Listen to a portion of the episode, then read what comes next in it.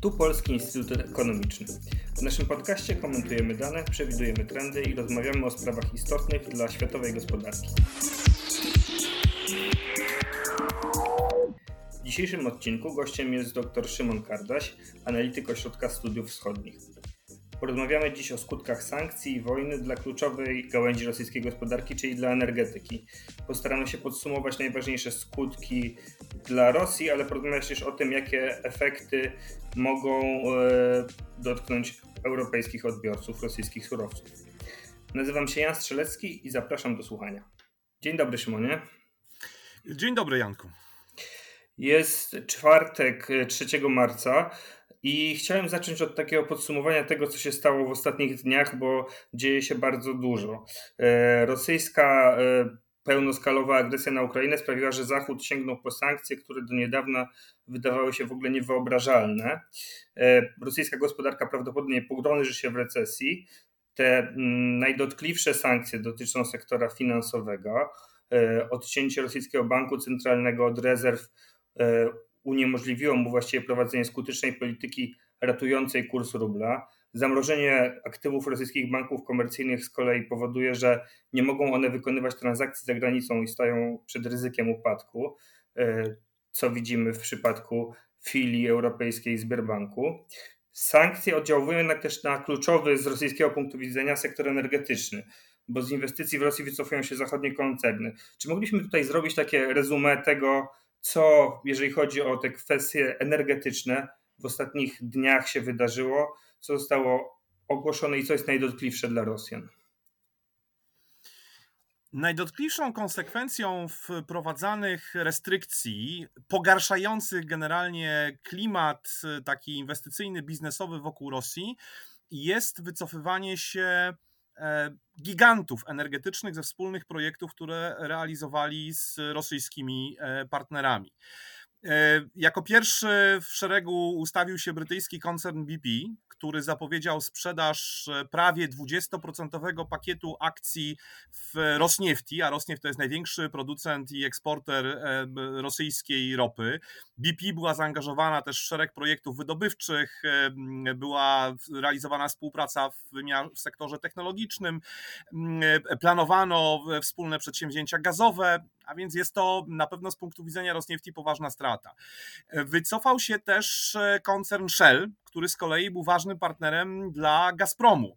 Shell, e, który był e, udziałowcem dużego terminala LNG, dużego zakładu skraplania gazu w ramach projektu Sachalin 2. On tam posiadał 27,5% minus jedna akcja.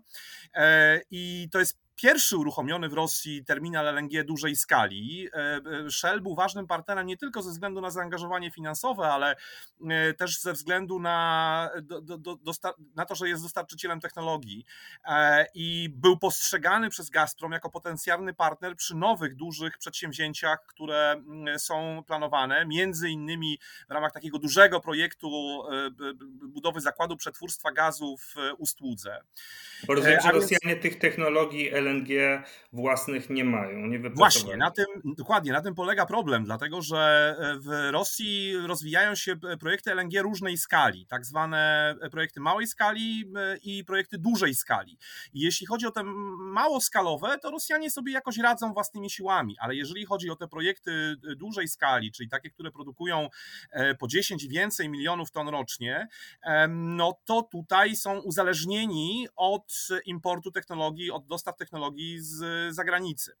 E, a więc to odejście Shella to jest e, rzeczywiście poważne, mm, poważny problem, plus to, że Shell też wycofuje się z projektu Nord Stream 2. On co prawda nie był członkiem konsorcjum, bo takie konsorcjum międzynarodowe sensu stricto nie powstało, ale Shell uczestniczył w finansowaniu tego projektu, udzielił pożyczek spółce Nord Stream 2 AG, której stuprocentowym udziałowcem jest Gazprom. Wycofał się wreszcie norweski koncern Equinor z szeregu projektów wydobywczych które mm, realizował wspólnie z Rosnieftią. Wycofał się amerykański ExxonMobil, który obecny jest w Rosji od lat 90. i y, zaangażowany jest y, między innymi w taki duży projekt wydobywczy na Sachalinie. No i oczywiście zapowiedział, że w nowe projekty też nie zamierza się w najbliższym czasie angażować. Także ta strata ważnych partnerów, gigantów energetycznych, to jest rzeczywiście taka najpoważniejsza na razie e, konsekwencja e, e, sankcji wprowadzanych i pogarszającego się klimatu takiego no, biznesowo-inwestycyjnego wokół Rosji dla rosyjskiego sektora energetycznego. No i mamy to, co już padło tutaj przez chwilę swoich ust, ale taką ważną rzecz, e, bo projekt miał priorytet polityczny, czyli kwestię Nord Streamu. E, czy Twoim zdaniem ta rura, która leży na dnie Bałtyku, pozostanie już takim na wieczność pomnikiem przyjaźni rosyjsko-niemieckiej? Czy projekt ma szansę jeszcze kiedyś zostać odnowiony? No właśnie, wydarzenia toczą się tak szybko, że zapomnieliśmy, że tak naprawdę e, pierwszą e, ofiarą e, tej obecnej fazy konfliktu między Rosją a Ukrainą, jeszcze zanim rozpoczęła się pełnoskalowa inwazja, bo to były decyzje podjęte tak naprawdę po mm, akcie uznania separatystycznych republik DNR, LNR, pierwszą reakcją na to było najpierw wstrzymanie przez Niemcy procesu certyfikacji poprzez wycofanie opinii Ministerstwa Gospodarki, która jest niezbędna, żeby ten proces certyfikacji w ogóle mógł się dalej toczyć. I Niemcy wycofując tę opinię, no wysłali sygnał, że procedura nie będzie kontynuowana i jeszcze tego samego dnia wieczorem Amerykanie wprowadzili sankcje przeciwko spółce Nord Stream 2 AG i członkom jego zarządu. Co oznacza, e, no, w takim wariancie najbardziej optymistycznym dla Gazpromu, zamrożenie tego projektu na dłuższy czas, a mam wrażenie, że już po dokonaniu tej pełnoskalowej inwazji na Ukrainę, e, po tym, kiedy zaczęły się pojawiać inne sankcje, kiedy partnerzy e, rosyjscy zaczęli się wycofywać w ogóle z różnych przedsięwzięć gospodarczych realizowanych z Rosją, e, to trudno mi jest sobie wyobrazić, aby jeden z takich projektów, który jak słusznie zauważyłeś, był absolutnie strategiczny dla Rosji, ale jednocześnie był projektem niezwykle mm, kontrowersyjnym e, i urósł do rangi pewnego symbolu tak naprawdę agresywnej polityki Rosji i wobec e, tych krajów, które mm, no, zmierzają do uniezależniania się od e, dostaw surowców energetycznych z Rosji, ale też wprost w kontekście ukraińskim, bo wszyscy zdawali sobie sprawę z tego, że gdy by do uruchomienia tego gazociągu doszło, no to pierwszą ofiarą padłaby Ukraina, bo te wolumeny, które dzisiaj przesyłane są przez Ukrainę, no zostałyby najprawdopodobniej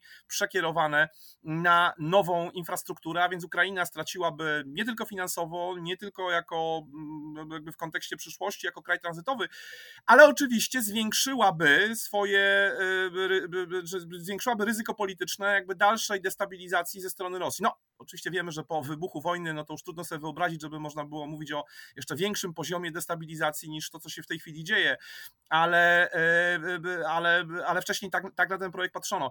I mam wrażenie w związku z tym, że no, trudno będzie e, interesariuszom, a szczególnie Niemcom, e, wobec takiej presji politycznej doprowadzić do sytuacji, w której ten gazociąg jest uruchamiany no, jakiejś dającej się przewidzieć e, przyszłości.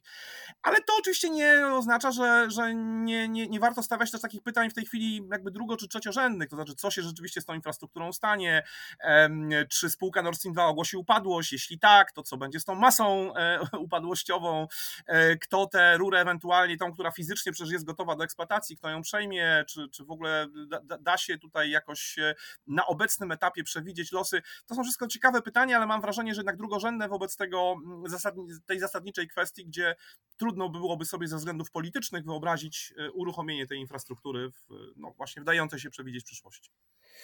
E, bieg wydarzeń jest też tak szybki, że z każdym dniem przychodzą nowe wiadomości o tych kolejnych uderzeniach w sektor energetyczny. I chciałem Cię zapytać o to, jak oceniasz perspektywy dalszych sankcji? E, bo, no bo uderzenie w, do tej pory, te uderzenia w sektor energetyczny to nie był priorytet.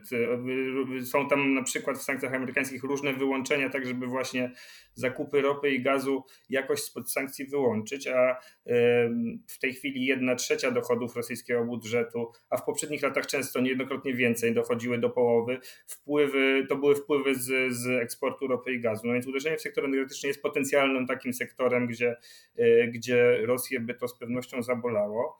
E, natomiast e, chciałem Cię zapytać, gdzie widzisz jakieś potencjalnie właśnie obszary, w które można by, w które można by ewentualnie uderzyć? Czy wydaje Ci się, że embargo na mm, dostawy surowców jest w ogóle gdzieś też na horyzoncie? Może warto zwrócić uwagę jeszcze z tych restrykcji, które zostały wprowadzone, na dwa elementy. To znaczy, mm, e, część sankcji wprowadzonych do tej pory e, ma uderzyć też w sektor rafineryjny rosyjski, to znaczy w mm, proces modernizacji, czy w procesy modernizacji działających na terenie Federacji Rosyjskiej rafinerii. I oczywiście to nie są sankcje krytyczne, to znaczy one nie, nie, na pewno nie doprowadzą do jakiegoś e, wielkiego chaosu w funkcjonowaniu tego sektora, ale z pewnością podniosą koszty i mogą opóźnić procesy modernizacji części rosyjskich e, rafinerii. Myślę, że co do tego nie ma mm, wątpliwości, też z głosów eksperckich w samej Rosji e, płyną takie e, sygnały. I drugi element, który jest e, niezwykle interesujący, on się trochę wpisuje w ten eksodus firm energetycznych, czy to jest jakby podobnej rangi reakcja, no bo wprost oczywiście tutaj z sankcji taki obowiązek wycofywania się z inwestycji tego typu nie wynikał, ale obserwujemy jakby podobny efekt sankcyjny w odniesieniu do e, transakcji dotyczących obrotu rosyjskimi surowcami energetycznymi. Już widzimy, że niektóre firmy traderskie zgłaszają, e, czy sygnalizują, że że obawiają się właśnie e, e, handlu rosyjską ropą ze względu na ten kontekst e, sankcyjny, który się nasila. Niektóre rafinerie europejskie, na przykład w Finlandii czy w Szwecji, już deklarują, że będą zmniejszać zakupy ropy, na przykład rezygnować z jakichś takich krótkoterminowych transakcji, które dotyczyłyby rosyjskiej ropy. A więc jest taki efekt, który już występuje, niezależnie od tego, że wprost restrykcje jakby tych e, obszarów nie dotykają. Teraz odpowiadając na Twoje pytanie, czy możliwe jest sięganie po opcje atomowe po obu stronach, tak? bo często mówi się o tym, że kiedy mm, e, dochodzi do e, dyskusji, czy my jesteśmy w stanie nałożyć embargo na import surowców, albo czy Rosja jest w stanie wstrzymać eksport surowców, to to rozmawiamy o opcjach atomowych z perspektywy obu stron. I mam wrażenie, że z jednej strony, że rośnie takie oczekiwanie, by przynajmniej w jakimś zakresie sięgnąć po ten instrument, jeśli patrzymy na to z perspektywy e, świata zachodniego. E, bo zaczęła się bardzo poważna dyskusja w tej sprawie, tak? Czy nie redukować, e, a docelowo w ogóle uniezależnić się od dostaw rosyjskiej ropy, gazu, ale też węgla, bo o węglu się w ostatnim czasie bardzo dużo mówi. E, a więc po, pojawia się to w, w tych dyskusjach i mam takie przekonanie, że to oczywiście mm, może prowadzić do tego, że część państw, przynajmniej część państw, w Unii Europejskiej, nie będzie decydowało się na przykład na przedłużanie wygasających kontraktów, które najbliższym horyzoncie otwierałyby jakieś okienka negocjacyjne, mm, więc pewnie będą rezygnować jakby z, no, z opcji zakupu nowych dostaw z Rosji. E, część będzie poszukiwała właśnie jakichś możliwości zmniejszania tej zależności, ale obawiam się, że w horyzoncie najbliższych lat e, nikt nie zdecyduje się wprowadzić takich środków, które E, no, wprowadzałyby zakaz importu, czy to ropy, czy gazu, dlatego że ten poziom zależności on jednak jest bardzo duży. E, w przypadku gazu e, udział Rosji w rynku europejskim kształtuje się regularnie w ostatnich latach na poziomie przekraczającym 1 trzecią. W przypadku ropy mniej więcej podobnie. W związku z tym trudno mi sobie wyobrazić, że w horyzoncie najbliższych dni, tygodni miesięcy dokonujemy takiego przewrotu. No bo oczywiście na jakiś czas można by pewnie te dostawy wstrzymać, wykorzystać rezerwy, szczególnie w przypadku ropy, posiłkować się dostawami z alternatywnych źródeł. Ale mam wrażenie, że podjęcie takiej decyzji tu i teraz, która miałaby się utrzymać w horyzoncie, nie wiem, wielu najbliższych miesięcy albo wielu następnych lat, no jest po prostu niemożliwe, bo takich wolumenów się z dnia na dzień zastąpić nie da. Myślę, że Rosjanie są też tego e, świadomi. E, w... A jak to wygląda z perspektywy rosyjskiej? Bo wiemy z wypowiedzi przedstawicieli aparatu władzy, że szyku, szykowana jest jakaś odpowiedź na, na zachodnie sankcje. Trudno mi sobie wyobrazić, żeby Rosja się odcięła właśnie ze względu na ten ogrom wpływów budżetowych, na właściwie odcięcie dostępu do, do waluty poza tymi wpływami e, z surowców. Ale w ostatnim czasie się zrobiło dużo, wydarzyło wiele rzeczy, które trudno było sobie do niedawna wyobrazić. E, więc, e, więc pytanie do ciebie, jak ty uważasz, czy, czy z rosyjskiej perspektywy zakręcenie kurka jest, e, jest prawdopodobne, jest możliwe? Ja traktuję ten scenariusz jednak jako mniej prawdopodobny. E, niż inne formy e, w odpowiedzi na restrykcje, które pojawiają się po stronie europejskiej. Dlaczego?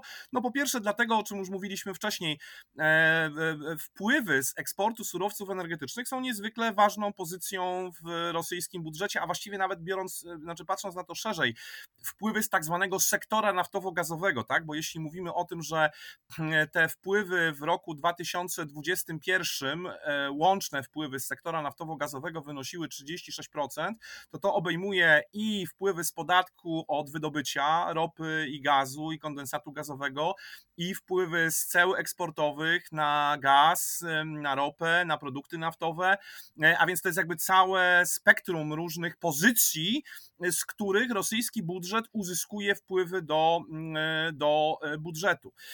I w związku z tym, oczywiście, Rosjanie, i też moim zdaniem nieprzypadkowo, nawet już po uznaniu tych separatystycznych republik, dzień później, sam Władimir Putin powiedział, że nikt nie planuje ograniczania czy wstrzymywania dostaw surowców energetycznych i mam wrażenie, że cały ten kryzys energetyczny też, który, do którego się Rosjanie mocno przyczynili e, w ostatnich kilku miesiącach, szczególnie e, tutaj mówimy oczywiście o rynku gazowym, E, oni też próbowali tę sytuację kryzysową e, e, tak podsycać czy podtrzymywać mm, no, w bardzo inteligentny sposób, taki bardzo przebiegły sposób. To znaczy, z jednej strony, oczywiście bardzo się cieszyli, że ceny idą w górę, bo liczyli, że to przyspieszy uruchomienie Nord Stream 2, ale jednocześnie i no, nie chcąc tutaj ułatwiać życia Europejczykom, zrezygnowali z dodatkowych dostaw, tak? Nie sprzedawali gazu ani na giełdach, ani europejskich, ani na własnej giełdzie,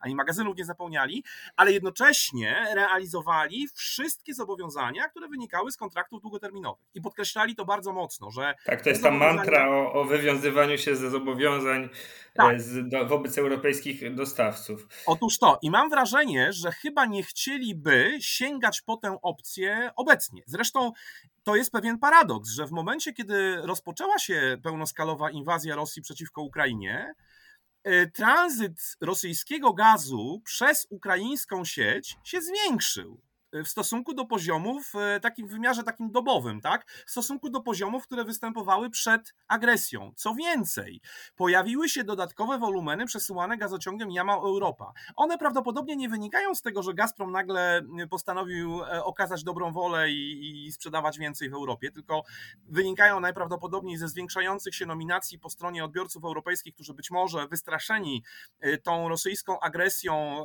chcą się zabezpieczyć i w związku z tym wysyłają wyższe nominacje, ale te wyższe nominacje Gazprom realizuje.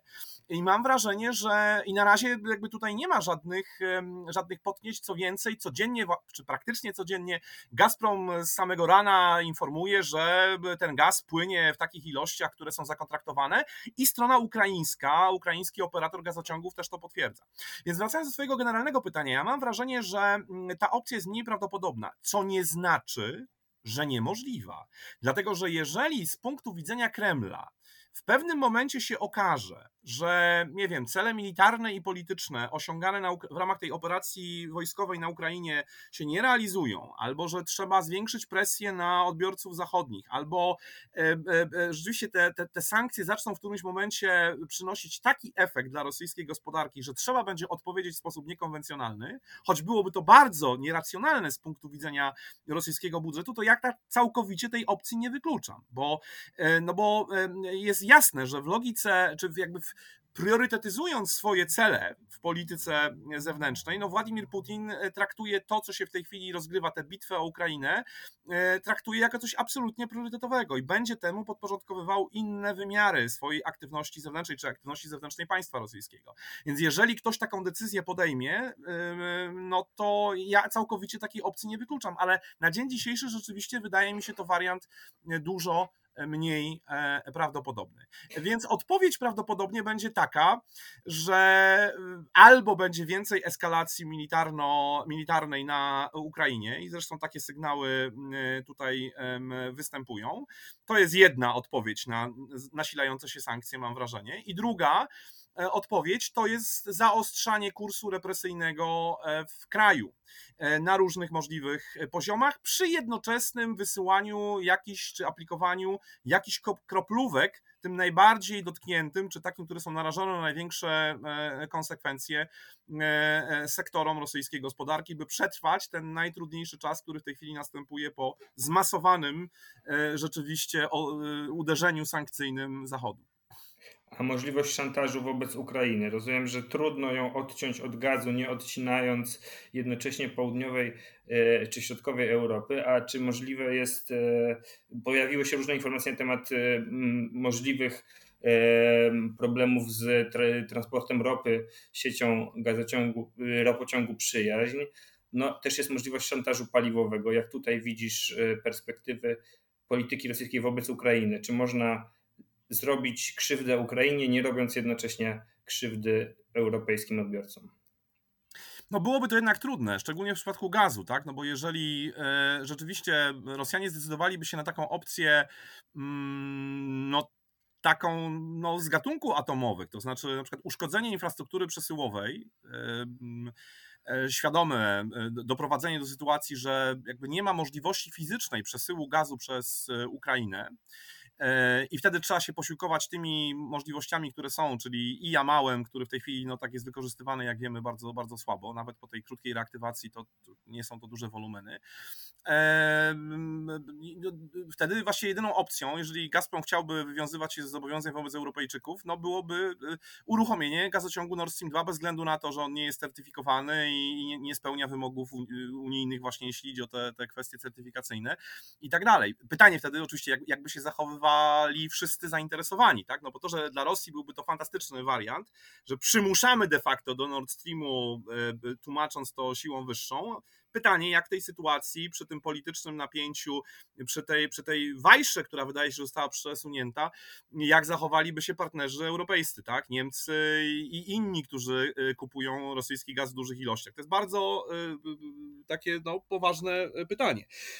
Jeżeli tak sobie zastanawiamy się nad możliwymi scenariuszami. Znaczy, ja cały czas traktuję ten scenariusz jako jednak mimo wszystko mniej prawdopodobny, ale rzeczywiście nie należy wykluczać w tej chwili żadnego, bo mm, mam wrażenie, że wszystkie instrumenty, które są w dyspozycji Rosji, aby zrealizować swoje główne cele polityczne wobec Ukrainy, szczególnie jeżeli rozpętało się pełnoskalową wojnę, no będą e, e, wykorzystywane mm, bezpardonowo, jeżeli ktoś na Kremlu uzna, że one mogą odnieść e, skutek.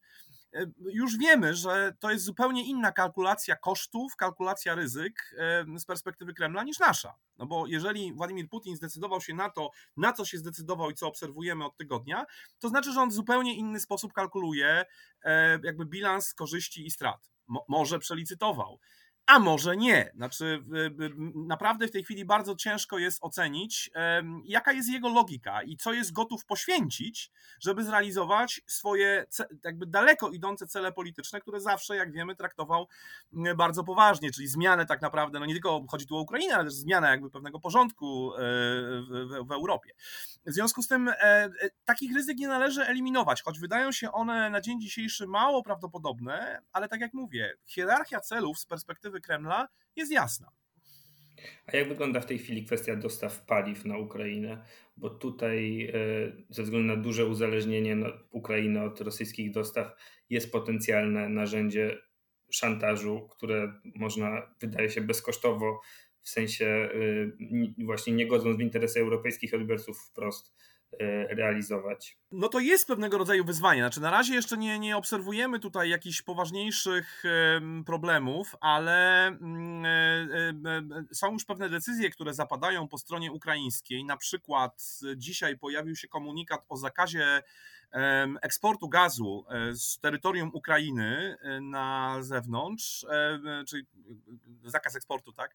Więc, więc to by pokazywało, czy informacja o tym, że ma zostać utajniony, zobaczymy, czy to się potwierdzi, ale że ma zostać utajniony poziom zapełnienia magazynów gazowych na Ukrainie, no co może wskazywać na to, że ta operacja militarna, którą Rosjanie prowadzą, że ona też zaczyna jakby generować pewne ryzyka dla mm, e, krytycznej infrastruktury energetycznej działającej na terenie Ukrainy. Też słyszeliśmy wcześniej o e, e, uszkodzeniach gazociągów, takich jakby lokalnych na, na Ukrainie.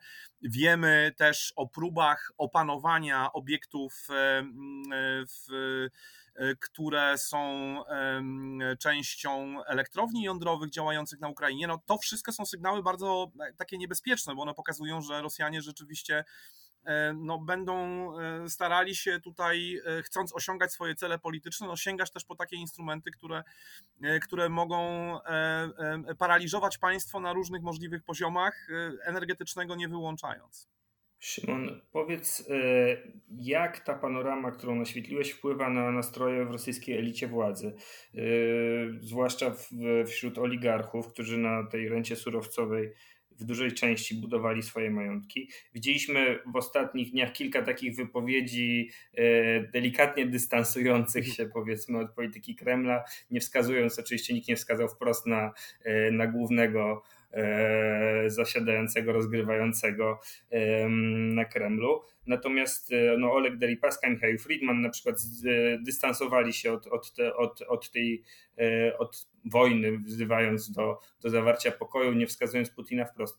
Czy poza tym mamy jakieś sygnały, że mm, ta elita, która z, z renty surowcowej dobrze żyje, się na obecną politykę nie zgadza? No, tych, tych oligarchów zaczyna przybywać. Oczywiście to jeszcze nie jest e, jakieś pospolite, znaczy to nie jest jakaś e, masowa tutaj akcja protestacyjna, ale e, e, też postawa e, Romana Abramowicza, który sprzedaje Chelsea, zapowiada, że część środków będzie przeznaczona na fundację pomocy ofiar tego, co się dzieje na Ukrainie, no, czyli jak wiemy, rosyjskiej agresji wobec Ukrainy. Koncern Łukoil wydał dzisiaj oświadczenie takie, no też na tyle, na ile może sobie pozwolić. Łukoil to jest, jak wiemy, drugi po Rosniefti największy producent ropy w Rosji, prywatny producent. E, wydał takie oświadczenie, w którym no, wzywa do zakończenia e, wojny na Ukrainie. Oczywiście używa takiego bardzo e, enigmatycznego języka do opisu tego, co się na Ukrainie dzieje, ale wymowa tego komunikatu jest jasna. To znaczy, jakby z punktu widzenia firmy, która naprawdę prowadzi bardzo dużo interesów poza granicami Rosji, to, co się w tej chwili dzieje, generuje poważne wyzwania. I, i rzeczywiście każdy dzień nam tutaj dostarcza nowych jakichś sygnałów, nowych świadectw. To jeszcze nie jest jakaś masowa e, akcja, ale mam wrażenie, że e, rzeczywiście świadczy, te, te, te, te wystąpienia, o których już wspomnieliśmy, one świadczą o tym, że coś zaczyna się zmieniać. I um, prawdopodobnie takie jest oczekiwanie e, decydentów na Zachodzie, którzy wprowadzają restrykcje w sposób szybki, taki skoordynowany i, i to restrykcje, które są bezprecedensowe w sensie skali, jeśli patrzymy na jakby indywidualne e, sankcje, które były wprowadzane czy, czy jakby te poszczególne rodzaje sankcji, e, ale też, e, ale też właśnie ich, ich taki skumulowany efekt, którego nikt nie jest w stanie tak naprawdę do końca przewidzieć, bo e, bardzo często ekonomiści pytani o to właśnie, żeby ocenić, tak, jakie mogą być konkretne straty finansowe dla rosyjskiej gospodarki, no, są w stanie ocenić tak, ile, mogą, ile strat może wynikać z tego, że nie wiem, rezerwy banku centralnego zostały zamrożone przez jakiś tam kraj, albo co może oznaczać odcięcie od SWIFT-u konkretnego banku, prawda? Natomiast e, nikt nie jest w stanie, i tutaj się wszyscy przyznają uczciwie, ocenić, jaki może być skumulowany efekt tych wszystkich sankcji, które w sposób bezprecedensowy zostały wprowadzone w tak krótkim czasie. E, I mam wrażenie, że to jest też coś, co z pewnością dostrzegają e, oligarchowie. E, I nawet jeżeli nie wszyscy jeszcze publicznie zabrali głos, no, muszą być świadomi tego, że efekty ekonomiczne, czy potencjalne straty ekonomiczne skumulowane, e, wynikające z e, tych, tych restrykcji, które już są, były, zostały wprowadzone, ale też ten efekt kuli śniegowej, tak, no bo za sankcjami idą decyzje konkretnych firm, tak, że co chwilę się właściwie dowiadujemy, że ktoś przestaje jakieś towary dostarczać, nawet jeżeli wprost nie jest to objęte sankcjami, albo wycofuje swoje, swoje mm, świadczenie swoich usług na rzecz rosyjskich podmiotów, e, Rosja jest gdzieś z czegoś wyrzucana, E, czyli pogłębia się ten poziom izolacji, no to wszystko wpływa oczywiście na pogorszenie się ogólnego klimatu. I mam wrażenie, że właśnie takie jest oczekiwanie, że ten skumulowany efekt może wpłynąć na to, że, na sto, że będą kolejne może już mniej delikatne wystąpienia i że w którymś momencie dojdzie do jakiegoś przesilenia. Szczególnie jeżeli jednocześnie oczywiście Ukraińcy będą stawali e, dzielnie w polu i dawali odpór rosyjskiej agresji militarnej, bo musimy pamiętać o tym, że jeżeli oczekujemy pewnych zmian poważniejszych w polityce Kremla e, w związku z agresją, którą podjęli wobec Ukrainy, to musi to być, e, to muszą te działania występować jakby dwutorowo, czyli i presja sankcyjna zachodnia, ale też e, odpór militarny po stronie samych Ukraińców. I mam wrażenie, że jeżeli te dwa elementy będą się trzymać w najbliższych dniach i tygodniach, to rzeczywiście e, koszty dla rosyjskiej gospodarki i dla, dla grup i różnych grup interesów, dla oligarchów mogą się okazać tak duże, że nie wykluczałbym pewnego rodzaju e, przesilenia w elicie. Ale żeby móc tego oczekiwać, to oczywiście ta presja musi sankcyjna się nasilać. No i oczywiście Ukraińcy muszą też sobie radzić dobrze e, w odpieraniu rosyjskiej agresji w wymiarze militarnym bo same sankcje rosyjskich czołgów na e, Ukrainie nie zatrzymają i myślę, że ostatnie wypowiedzi Władimira Putina są tego najlepszym potwierdzeniem, bo w zasadzie z żadnych swoich e, żądań wobec Ukrainy się nie wycofał. Tych absurdalnych dotyczących demilitaryzacji i denazyfikacji, ale też tych takich, no, na których mu e, zawsze bardzo politycznie zależało, czyli uznania aneksji Krymu, no i oczywiście neutralności, takiej neutralnego statusu Ukrainy jako państwa. Więc jeżeli on się z tego nie wycofuje, to znaczy, że być może jeszcze ten efekt sankcyjno-militarny, znaczy sankcyjno-zachodni i militarny od strony Ukrainy jeszcze nie jest, nie jest tak silny, ale jeżeli on będzie kontynuowany, no to być może w pewnym momencie będziemy mogli oczekiwać, że do jakiegoś przesilenia e, w Rosji e, dojdzie. Tego życzymy sobie Ukraińcom, to znaczy, żeby stawali e, mocno, silnie w polu, a nam determinacji do wprowadzania silnych, uderzających w Rosję sankcji, które prawdopodobnie będą też w jakimś stopniu kosztowne dla nas. Szymon, bardzo Ci dziękuję za rozmowę. Dziękuję Ci bardzo, Janku.